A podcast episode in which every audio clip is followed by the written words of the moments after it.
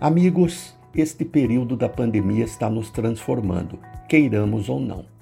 Não só o nosso ritmo de vida, mas a forma como a encaramos.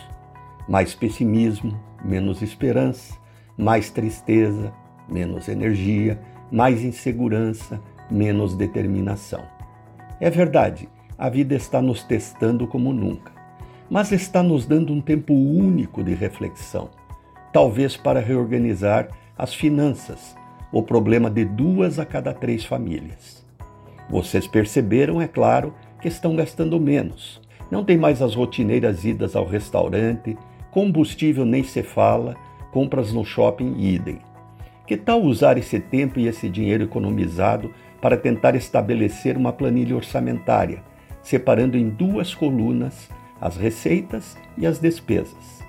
Na coluna de ganhos, coloque o que realmente entra de dinheiro no mês, o líquido. E na de gastos, coloque os fixos, sazonais e extras.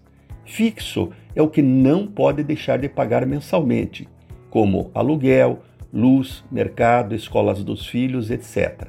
Sazonais são IPTU, IPVA e material escolar. E extras são jantares, cinema e viagens. Se não dá para aumentar a receita, dá para gastar melhor. Vale diminuir o pacote de TV a cabo, um minuto por ligação no celular é suficiente, cortar jantares e baladas, usar o carro só para o indispensável, diminuir um dia de diarista, ficar longe do salão de beleza e na farmácia ir só na sessão de medicamentos.